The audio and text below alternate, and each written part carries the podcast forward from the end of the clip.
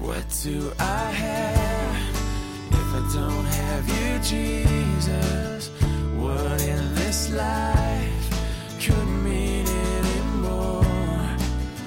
You are my rock, you are my glory, you are the lifter of my head. Hi, and welcome to the Rock Podcast. Here in 2 Kings chapter 11, a diabolical plot fueled by the devil and working through a wicked queen destroys all but one male descendant of David's royal line. It looked like God's promises had failed and all hope was gone until an unlikely hero steps forward and saves the day. Let's join Pastor Ross now with a message entitled A Close Call. Righty, good evening. Let's get started. Uh, you can turn with me to 2 Kings chapter 11, where we pick up because last time we were in chapter 10. We're going chapter by chapter, verse by verse through 2 Kings. While you're doing that, let's ask the Lord for his blessing. Now, Heavenly Father, we pray that you would reset our focus, that you would touch our hearts and make us sensitive to your voice through your living word. Help us not just to be hearers and deceive ourselves into thinking that's of any benefit if we don't follow through with doing. So help us toward that end, we pray in Jesus' name. Amen. Well, as most of you know, the regulars, uh, it's been a little gloomy and doomy here in Second Kings uh, up to chapter 10. The last few chapters have been uh, dark clouds and uh, gray skies. But tonight, after another fierce thunderstorm, uh, the clouds are going to part and we are going to get a ray of sunshine. How many are, are open to having a, a joy filled word tonight? Uh, the context, of course, it's a divided kingdom, and I have that first chart that I've been using. Israel and Judah have split. They are at civil war at uh, each other. Uh, there's a conflict here, of course, and we've been dealing with this last uh, group of kings. They're uh, all related to King Omri there, but the, the big troublemaker, of course, was uh, Ahab and his wife Jezebel. And so we've been talking about them, and last time uh, the Lord had raised up Jehu. This is the new guy, he's not related to them, he was one of the commanders. And the Lord had promised Ahab uh, when they did that terrible deed to Naboth and stole his vineyard by murdering him.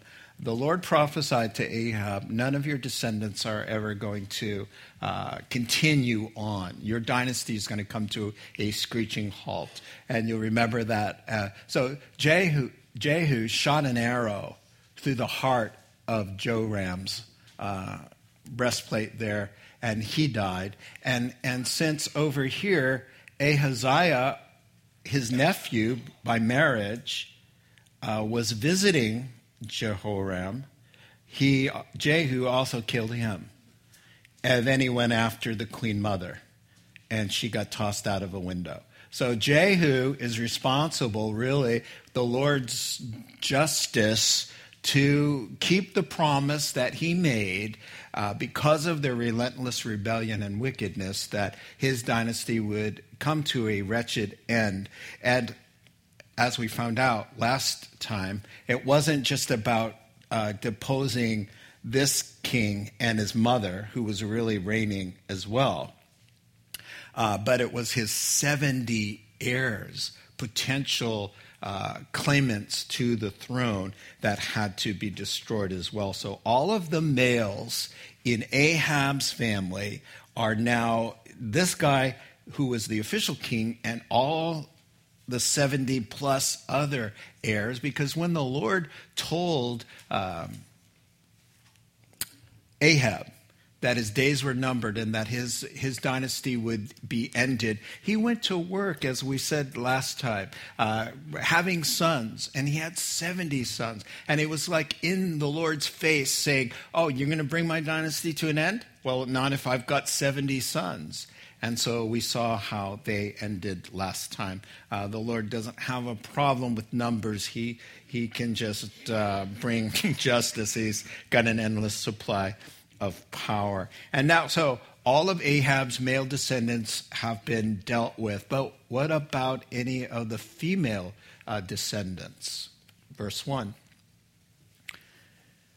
When Athaliah, thank you for that um, chart. When Athaliah, the mother of Ahaziah, that was the king of Judah, the nephew who took the arrow, right? Saw that her son was dead, she proceeded to destroy the whole royal family. Now, that's a significant statement, and we need to park there just for a few minutes and talk about that. So, if you're taking notes, number one, the wrath of Athaliah. The wrath of Athaliah. Now, I have a little picture of what I think that Athaliah looks like, okay? Um, Cruella de Vil from 101 Dalmatians, all right? So, uh, she, this is not Jezebel. Athaliah is Jezebel's daughter. Now, she's reigning in Judah because they married her out over there to kind of get uh, to ruin David's royal line and to kind of dominate the whole country. That's Jezebel's whole plan. Not only would she be the king of, she would be the mother of the king of Israel, which she was, she is the grandmother of the king of Judah because of her daughter being married over into the side of Judah. So let's go to the second chart. Let me explain what's going on here. So uh, what the text says is now we're switching to the south. What's up in the south? And this is the family here. Athaliah was married to Jehoram, right? But she is their daughter, all right? And so they get married and have Ahaziah, who was killed by Jehu. Now, when news comes back that Jehu has killed her son, normally what would happen? Ahaziah has sons that need to come into the fore and, and be crowned king. He has heirs. But what did the queen mother do? She killed his heirs. Do you know who they are? They're her grandchildren. They're her grandsons. Ahaziah's sons, it says in your text, Ahaziah's heirs, she orders killed, and she becomes queen. She is Jezebel's daughter through and through, and Ahab's daughter as well. And so we're gonna, you're gonna meet Joash in a minute here, but this is what's going on here.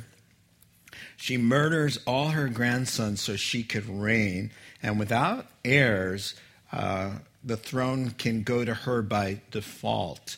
Now, this is the gal, thank you. This is the gal who grew up with 450 prophets of Baal and 400 prophets of Asherah who lived in the palace and ate at the dinner table. Almost a thousand sorcerers filled the palace with witchcraft because that was Jezebel's deal. She supported a thousand false prophets to stumble Israel and to bring the worship of Baal into Israel right? Athaliah, the daughter, grows up in this. So she's nurtured around all the sorcery, the witchcraft, the idolatry, the sexual immorality, the power plays, the murder, all of that. So, in one sense, Ahab and Jezebel, the parents, are going to be responsible in part for producing this kind of woman, Athaliah. And of course, she's acting just like a, a chip off the old uh, block there. Uh, so, when one commentator said, when lust and greed and covetousness are allowed to be our master passion, people become more like monsters than human beings. Uh, people pull an Athaliah all the time, but we shouldn't be so shocked that for the sake of selfish ambition, she was willing to off her grandsons. Um, so called Christians also pulling pull an Athaliah. I meet them all the time in ministry. Uh, a cute guy at the gym who pays a little attention, or a seductive woman at work who's good with flattery, and then adultery is committed, the home collapses, and so that that person can have what they want at the expense of the others involved, and that would be their children and their grandchildren. So when I read verses like that, yes, I gasp, but I also see in real life how uh, the spirit of Athaliah uh, works in any selfish heart. James chapter 3, verse 16. It says, Where you have selfish ambition, a self centered life, the, the, the unholy trinity of me, myself, and I, when you have that in your life, James 3:16 says, uh, "There you will find every evil practice." Do you think about selfishness like that? A self-centered life uh, will do that. Children will crush their parents. Parents will crush their children. Spouses will crush the other for a little money, for a little thirst for fame, for drugs, for alcohol, for pleasure. Uh, the me me, myself, and I. It's not the way to go. Let me give you a quick example, and then we'll move on. A man my age was bawling his eyes out many years ago in my office, talking about his mother, was 70, 73, 74, whatever it was. She was still selling crack in Reno, where she lived all her life bawling his eyes out. He's had a lifelong addiction. Not only to that, but to pornography. She'd bring prostitutes into the home and she was making money that way. Here's, here's Athaliah. At the expense of her son, a grown man in his 50s, bawling his eyes out, trying to get clean and sober, but telling me that his mom, even this week, was selling, not this week, the week we were talking about, was uh, selling drugs. Athaliah lives. She lives in your heart. She lives in my heart. The heart is deceitful above all things and beyond cure. Who can ever understand it? Jeremiah chapter 17 and verse 9.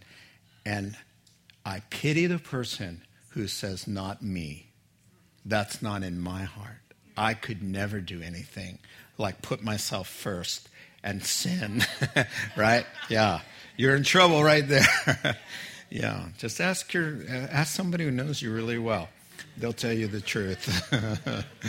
All right, so the, the city is in chaos. Orders are given. The executioners are en route to kill the royal grandsons. Uh, they're going to be put to death, all of them, and they are David's heirs. They are King David's boys. Removed eight generations. Uh, but Jehosheba, all right, verse 2. The daughter of King Jehoram and the sister of Ahaziah took Joash, son of Ahaziah, one of the heirs, one of the babies, and stole him away from the royal princes who were about to be murdered.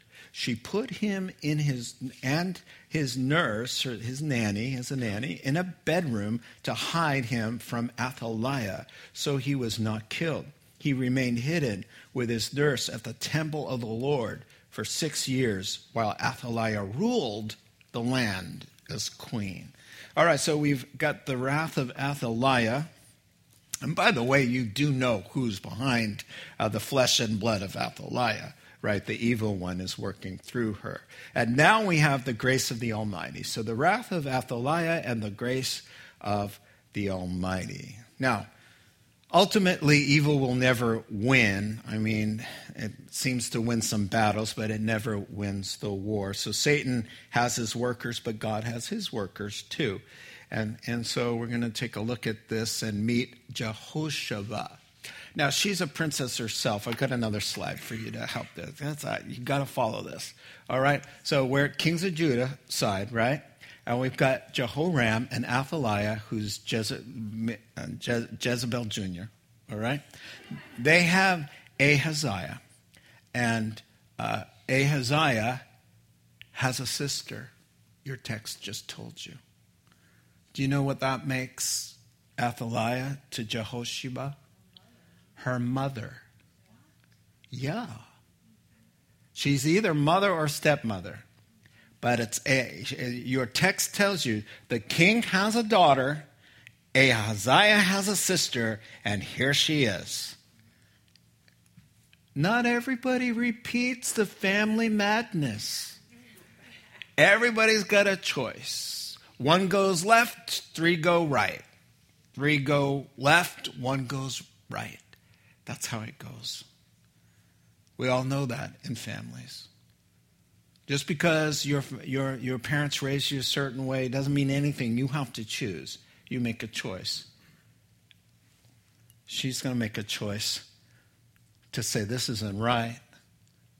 David's throne must have a descendant of David on it, or the promises of the hope of the world through Israel will perish. And I will put myself in harm's way against my own mother, who will gladly kill me along with everybody else if she catches on to it. But she's willing. So, uh, just so you know, the most important person in the Bible, besides Jesus Christ, the most significant act in all 66 books is one nobody ever talks about. And it's the reason you are sitting here tonight with hope in your heart of eternal life. One person and one action her. Jehosheba. David's throne. There's one heartbeat left. If he died, you don't have a Savior. You won't have Mary. She would have died inside the loins of her ancestor. Right? There was one, God made a promise, 2 Samuel chapter 7. Thank you for the chart. 2 Samuel 7 to David.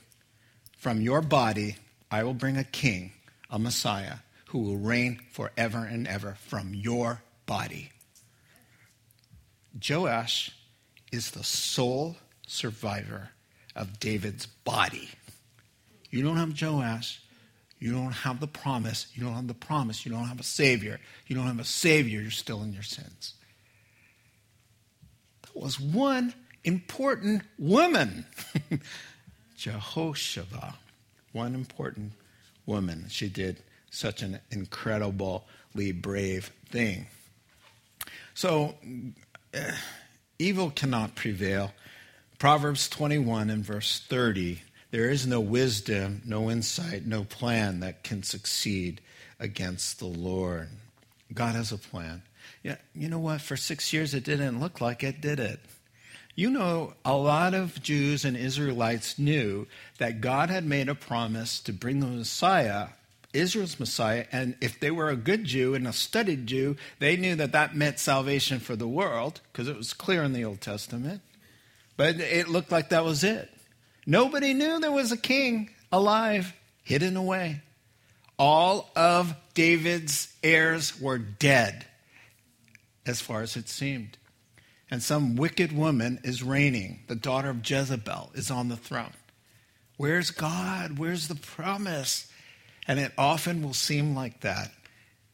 But you have to have faith that God's word will always come to pass, and there's always a flicker of light somewhere just because you can't see it the day is coming when it, that flicker of light shall come forth and be revealed and, and shown. God kept his word. But six years, six long years. Here's what G. Campbell Morgan said about this uh, ex- verse. So we see evil plans always come undone somewhere along the line. Evil is very clever and it calculates on all the possibilities, and it seems to leave no unguarded place, but with frequent regularity, it fails somewhere to cover up its tracks to ensure its victory. In other words, Satan is clever, but God is cleverer. Satan is a schemer, but God is sovereign. Uh, the devil tries, but God triumphs. And so when it's dark in your own life, and when the promise seems to have been broken, uh, just know this that God's word is going to come to pass. Um, because God promised. And guess what Jehosheba's name means? God promises. The oath of the Lord Jehovah. That's amazing. So out Athaliah is reigning, people are despairing, and then out of nowhere, verse 4, in the seventh year, Jehoiada, Jehoiada, as we find out in Second Chronicles, is her husband. Jehosheba's husband uh, is the high priest. So we'll talk about that in a minute. Now, this high priest sent for the commanders of the units of a hundred. The Carites, Carites are bodyguards in the Old Testament, and the guards that have been brought to him at the temple of the Lord. So he calls for all the military brass to come in, the high priest, who's kind of raising the boy. All right? So seven years have gone by, the boy's seven. The heir to the throne is seven, and he got the high priest is calling out, "Come on in, guys, to the army." Uh, he made a covenant with them and put them under oath at the temple of the Lord. Then he showed them the king's son. Hmm. He commanded them, saying, This is what you are to do. You who are in three companies that are going on duty on the Sabbath, a third of you guarding the royal palace, a third of you at the Sur Gate, and a third at the gate behind the guard who takes turns guarding the temple. And you who are in the other two companies that normally go off Sabbath duty are all to guard the temple for the king, the seven year old. Station yourselves around the king, each man with his weapon in his hand. Anyone who approaches your ranks must be put to death. Stay close to the king wherever he goes. The commanders of units of a hundred did just as Jehoiada the priest ordered. Each one took his men, those who were going on duty on the Sabbath and those who were going off duty, and came to Jehoiada the priest. Then he gave the commanders the spears and the shields that had belonged to King David and that were in the temple of the Lord. The guards, each with his weapon in his hand, stationed themselves around the king near the altar and the temple from the south side to the north side of the temple. Jehoiada brought out the king's son and put the crown on, on him. He presented him with a copy of the covenant and proclaimed him king. They anointed him, and the people clapped their hands and shouted, Long live the king. All right, so we've had the wrath of Athaliah, we have the grace of the Almighty, and the conspiracy now of the righteous. Now, a few of God's people are going to get together and work to save the day. And by the way, it only takes a few righteous people. Righteous means right with God to change the world. So it's time for the big reveal. So, for after six full years, uh, this Joash was rescued as an infant, now is in first grade. And uh, Second Chronicles version of this tells us that the high priest, uh, Jehosheba's husband encourages himself, finds the courage to come out now. He feels prompted by the Holy Spirit that now is the time to reveal. Uh, so uh, he, the little boy is being raised in the temple. He's mixed in with all the kids. The Levites have kids, and they live in the temple, and he's just one of the kids. And only like three people know. Nobody else knows. So most of the Levites don't even know. He's just one of the kids there. And so he's being raised, he's learning the Word of God, he's serving, he's getting, they're nurturing him. Mom and dad, mom and dad are really the high priest and his wife. And the wife is his auntie, the boy's auntie, right? And so uh, he musters his courage and he's going to call verses 4 and following. They call in the top military brass and to secure uh, all of the allegiances. And there's a remnant in the army who love the Lord still, and he calls them in. And um, he swears them under oath first. He says, Listen, in front, you know, he's got the incense, he's got everything. He's, he looks like the high priest, right? He is the high priest. And they're before the altar, and there's blood. And boy, he swears them by an oath you will remain quiet about what I'm about to tell you. So help you God. And they agree. And he says, Good. Now, let me show you David's heir to the throne. And the seven year old kid comes out, spit an image of Ahaziah, spit an image of his father, spit an image of King David. Can you imagine what joy, what hope? These guys, I mean, did they drop to one knee before this first grader? You know, uh, did they start crying? I mean, uh, just to, did light come back in their faces? You know, good news gives health to the bones, man. And they've been oppressed for a long time. Verses 5 through 8, we find out that this guy's like a pastor, right? He's the high priest, but he's pretty good at military strategy as well. So he's got a plan, and he's dividing them up by thirds, giving them all assignments. By the way, he picks the Sabbath for the day of the coup uh, because the groups of the guards are changing and swapping out on the Sabbath. So he has all the guards he wants without calling attention because they're in they're swapping out. So as they're coming in, he's got everybody he needs. And nobody's wondering why are all the guards gathering? Well, they're all gathering because they do that every Sabbath. And so he's using uh, his wisdom there. And so the bottom line, of course, is he says, guard this kid with your lives. I don't think there's going to be any problem there. Um, go where he goes, stay with him. If he wants to play Legos, get down and play Legos with him. Uh, but make sure your weapons are drawn. And verse 8, and by the way, if anyone comes near you, which if, if word gets out, they'll try to kill this kid, and we'll have no Messiah, and Israel will have no king because we're waiting for the king who's going to come through this boy's body to be the everlasting king. Almighty God, everlasting Father, Prince of Peace, is coming through this kid and this kid alone. This kid dies, you don't have that. So take your spears and your weapons, and how fitting that they take the spears and the shields that belong to King David, who is great times eight grandfather to this boy by blood. What's even cooler to me that by blood, he's Jesus' progenitor. He's related. Jesus comes from this kid by blood. That to me is just amazing. So, how fitting. Yeah, use David's weapons because why? They belong to the kid. He's the heir to David. He is David's last name, as it were, you know?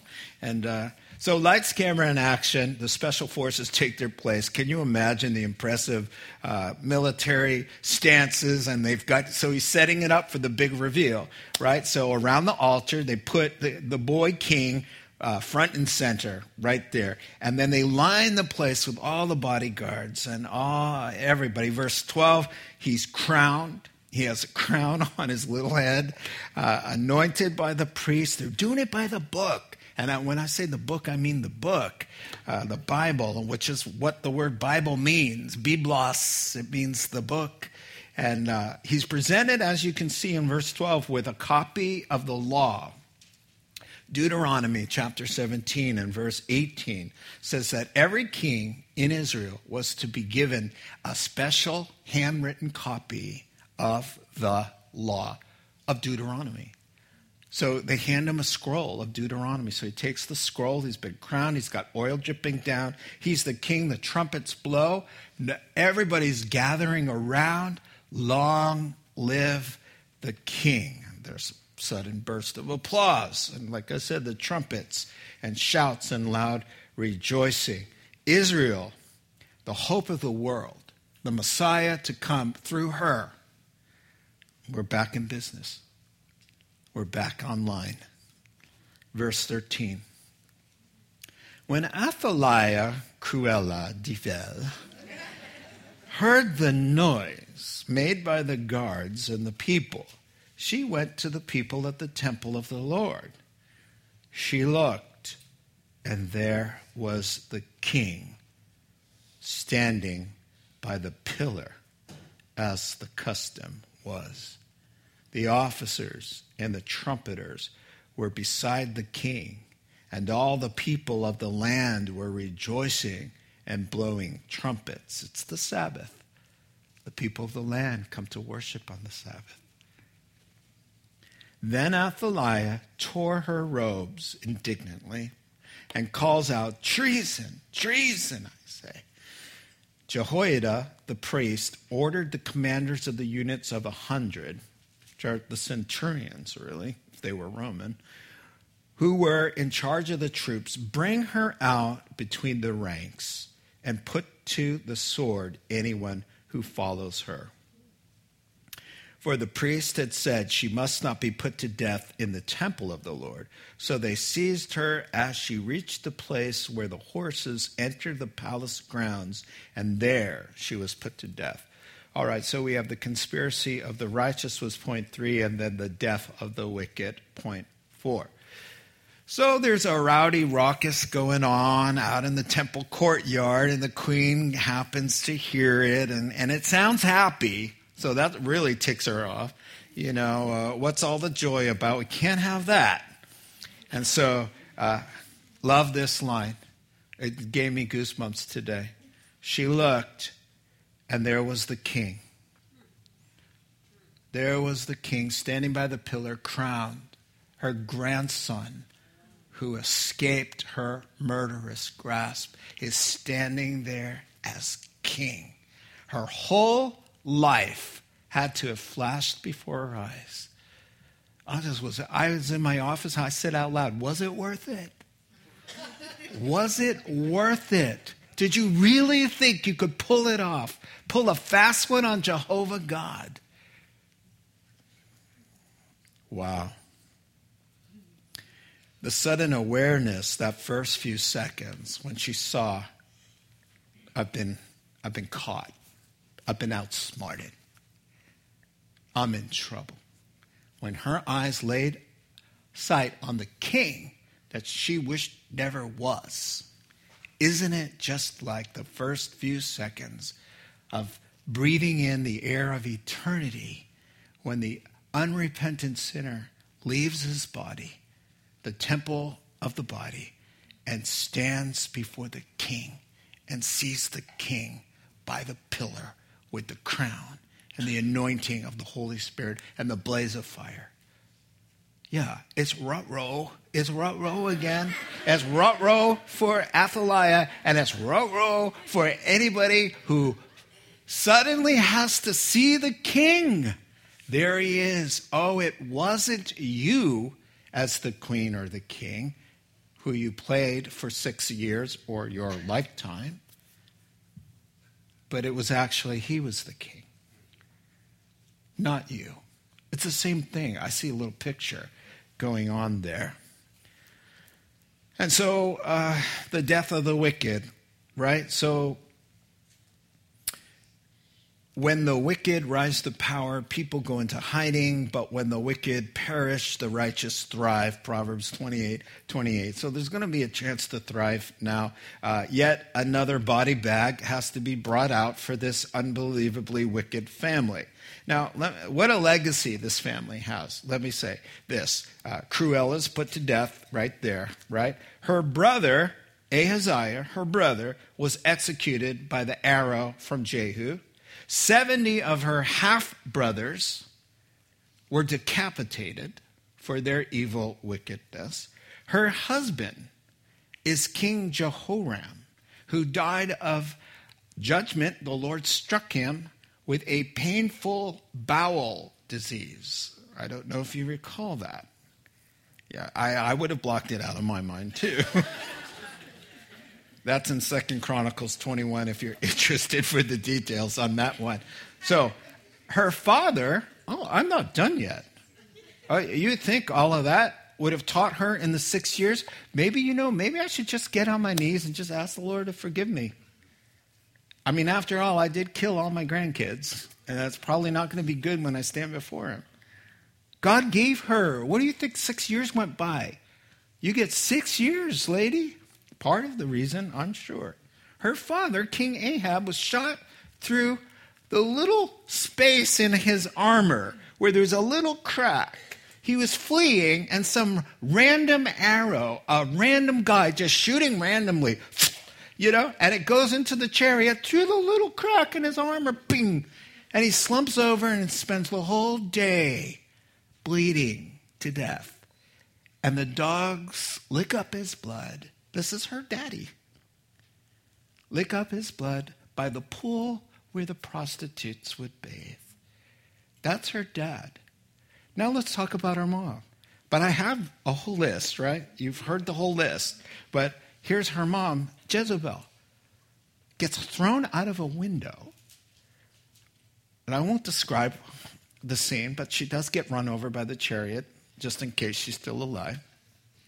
And then the dogs come and eat her and leave her skull, her hands, and her feet. And Athaliah says,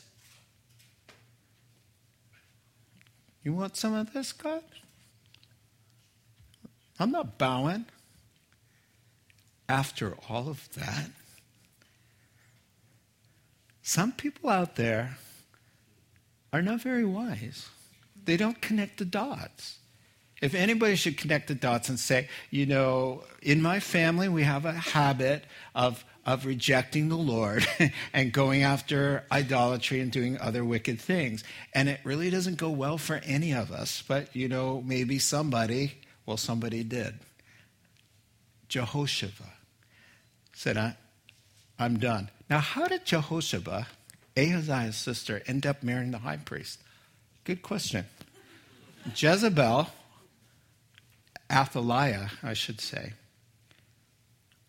Athaliah wants her daughter to corrupt the priesthood so she can be queen mother. She was already queen mother.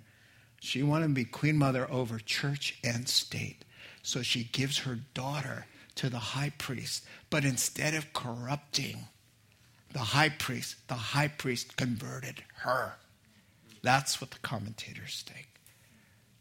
It can go either way. And it went the right way for Joe Shaba. So, my initial takeaway, really, uh, from this is crime doesn't pay, and the wages of sin is death. I have a couple scriptures just to, just to leave this whole scene. The mind of sinful man is death, period. New Testament application of the Athaliah spirit. but the mind controlled by the Spirit is life and peace. The sinful mind of Athaliah's, it's hostile to God. It can't submit to God's law, nor can it ever. That's why you have to be born again. Those controlled by the sinful nature cannot please God. If you live according to the sinful nature, you'll die, period. but if by the Spirit you put to death, that's why you have to be born again. You can't do it by yourself. The misdeeds of the body you will live because those who are led by the Spirit of God are the sons of God. And, and one more. Don't be deceived. God can't be mocked. A man reaps what he sows. The one who sows to please his sinful nature, from that nature will reap destruction. The one who sows to please the Spirit, from the Spirit will reap eternal life. What I love about the scripture is he says, Don't be fooled.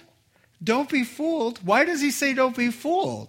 He's saying God's word, God, you'll never be able to say, I sinned and I lived a life of pleasure and I did my own thing and nothing bad ever happened to me. You'll never be able to say that. So don't be fooled because you may look at people and think they're getting away with murder. But don't be deceived, whether in this life or the life to come. God always gets his man or his woman. It's either payment through Christ or payment by the sinner for the deeds. Justice will happen either way. Justice has happened in Christ for all of our sins have been paid for. There are no sins on me. There are no sins on you if you're in Christ because Christ paid for them. But if Christ didn't pay for them, someone's got to pay for them. You will reap it, destruction. It's a spiritual law. But it works the other way too. You keep living by the Spirit, and you're going to reap eternal life. And may I say, before we finish the last few verses, what nerve Athaliah has. Oh, this really bugged me when I read it. She comes out, she sees the king, her grandson. She tears her robe in a self righteous indignation. You tear the robe when somebody's done something blasphemous, right? Oh, this is, this is terrible. She tears her robe and then she cries out, Treason, treason. What nerve! You murdered your grandchildren. You are, you are Cruella de Vil. And you're coming out here and you're saying, you're, you're pointing the finger at all these wicked people, these blasphemers. They're, tra- oh, you know, oh, that just made me crazy. I like what one writer said.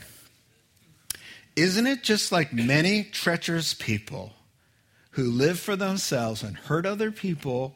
They always want to blame everyone else and play the victim when in fact they are the source of the pain and the suffering for many. Self centeredness warps one's view of the world. Isn't that true? It's all your fault, all of you. Trees and trees. And now I'm not you guys uh, saying she was saying that. You guys looked at me like, oh, I didn't do anything. Okay, uh, she's killed not in the sanctuary. Don't get her blood in here. The sanctuary is a place where people come to accept the peace God has made with them. Take her out there. And when they got to the place where the animals could come in, that's a good place to kill someone who lived like an animal. You will die like an animal. And you die where the horses are allowed to come in. They put her to death. And that was a righteous judgment. The death penalty. The death penalty. She's a murderer. The law says you forfeit your life when you take the life of somebody else. And that is before the law is given. The death penalty stands today. You, you, kill, you murder someone in cold blood. It is God's will that the state take your life. That is not Old Testament law. That is proclaimed right after the flood, before the law. That is God's judgment call on the world. If you want to argue about it with me, uh, email me at Pastor Jim, CalvaryTheRock.org. Can we finish up now? All right, so here we go. 17 and we're done all the way.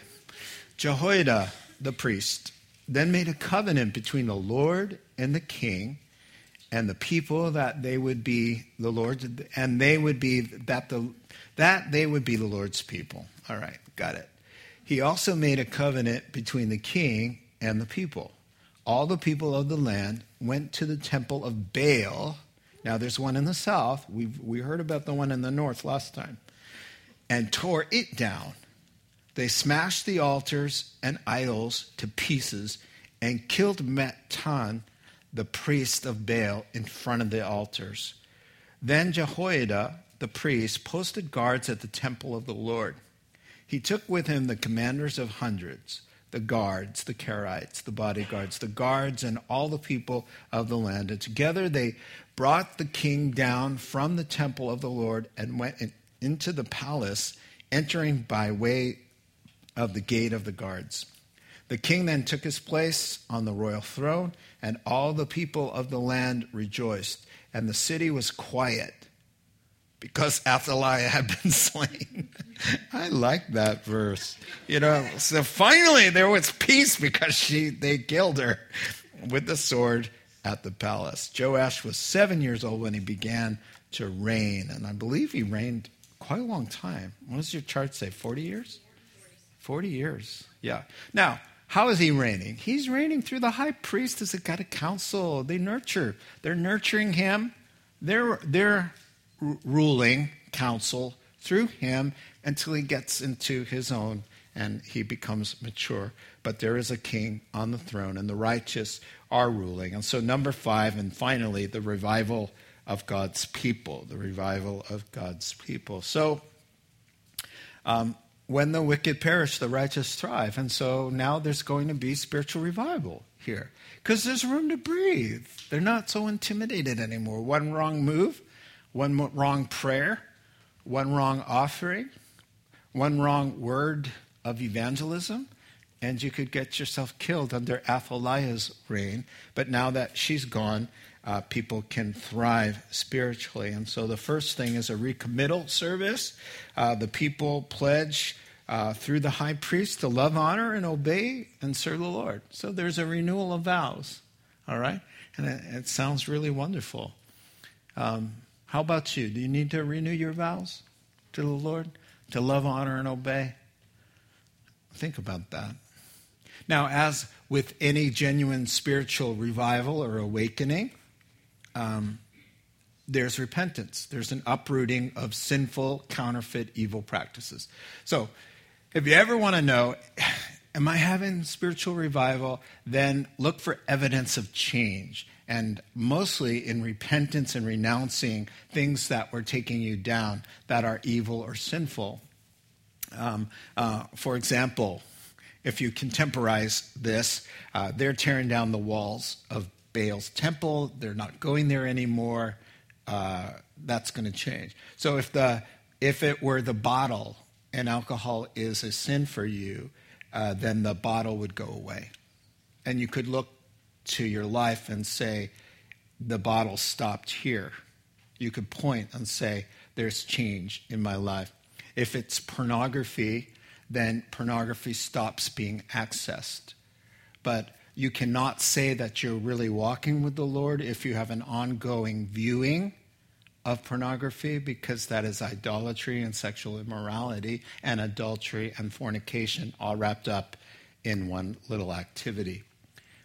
But if you have spiritual awakening, then you can see in your life that you don't do that anymore. So the Baal temple walls were down, nobody was going there anymore. You see? So it's one thing to say God's working in your life and you're growing as a Christian, uh, but if you're doing the same old thing and you can't point to things, you can't say, hey, I used to gossip a lot, but I've been watching what I've been saying, or my attitude's been bitter or harsh or critical or cynical, but I've been paying attention and my attitude's different now. You see, the, the walls of the Baal temple, the idolatry, the things that are our master passions that pull us in different directions, they have to change. That's how Israel knew hey, look at, see the rubble over there? We're having an awakening. Where's the rubble? Should have a little pile of something, right? That you're working on. All of us always have to be working? What if you don't pray? You just never pray. That's a serious one. If you don't spend time with God, talking to God, perhaps you don't have a relationship with Him. You think you do. There'll be people on that day who think they had a relationship with God, but there was no evidence. They don't read the Bible, they don't talk to Him, there's no repenting. Baal's temple's there. There's no, there's no changing. There's no growing. There's no transforming. There's no repenting. But they know stuff. And so by knowing stuff, they think that's enough. 2 Corinthians 13 5, question mark, says, Examine yourself to see if you are in the faith. Do you not realize that Christ Jesus is in you, unless, of course, you fail the test? Paul says by the Holy Spirit, examine your life. It's really worth the awkward, uh, cold eye look and examination. Am I kidding myself here? Am I just, I just know a lot of stuff and I know how to do church, but there's nothing really going on with me and the Lord that's worthwhile. Don't let that happen to you. So, just like King Jehu supervised the destruction of the temple of Baal in Israel, now Jehoiada supervises the destruction of the temple of Baal in Jerusalem. The sacred objects are uh, how to go. The priest behind it too had to go. And after six long, dark years, the rightful king is ruling and over a bunch of grateful people. So, why don't we have the musicians come on back up? And uh, I will give you my little takeaways, my little one minute takeaway. So, what I like to do is after I do my study, I just like to think about what I learned from the chapter, and, and this, these are some of, uh, this is what I've took away. Number one, thank you. Number one, selfish ambition. Well, you can play. Thank you. Selfish ambition, number one, will leave a wake of destruction behind me and not only hurt me, but others who are connected to me. That's number one. Don't want to be a selfish person, it's dangerous. not only to me, but to everybody around me. Number two, it may appear like the bad guy is winning and getting away with it, but God is smarter and will demand justice either through his son or through the sinner. Number three, sometimes it also appears like God's promise to us has been broken, that it isn't going to come to pass, when in reality it's all about timing. Just be patient. In God's time, his faithfulness will be revealed. Number four, like Jehosheba, I want to be brave enough to stand up to evil, even if it puts me in harm's way, so that lives can be blessed or saved and God's word upheld and honored. Number five, sin is never worth it, period. And last, if I want revival, then everything associated with Baal, the counterfeit, has to be torn down and ripped out of my life. Then, when I can point to changing behavior, then I can know God is at work reviving my soul. Amen. Let's pray. Heavenly Father, we I just thank you so much for your grace and your goodness. You're alive in us. You're working. You're not a dead religion. Lord, you're a father, a loving father with a spirit poured into our hearts to change us and to comfort us, to guide us, to speak to us, Lord. We want to listen and talk uh, to you and to respond and to live for you, cooperating, putting to death the deeds of the body and, Lord, the misdeeds, that is, and just to walk with you in a loving way. We thank you, God, for this inspiring chapter and all the many truths therein. We give you thanks in Jesus' name. Amen. Let's stand for the closing song. You have been listening to the Rock Podcast. Our regular services are held on Wednesday nights at 7 p.m. and Sunday mornings at 8:30 and 10:30 a.m. in Santa Rosa, California. If you would like to learn more, please visit our website at calvarytherock.org.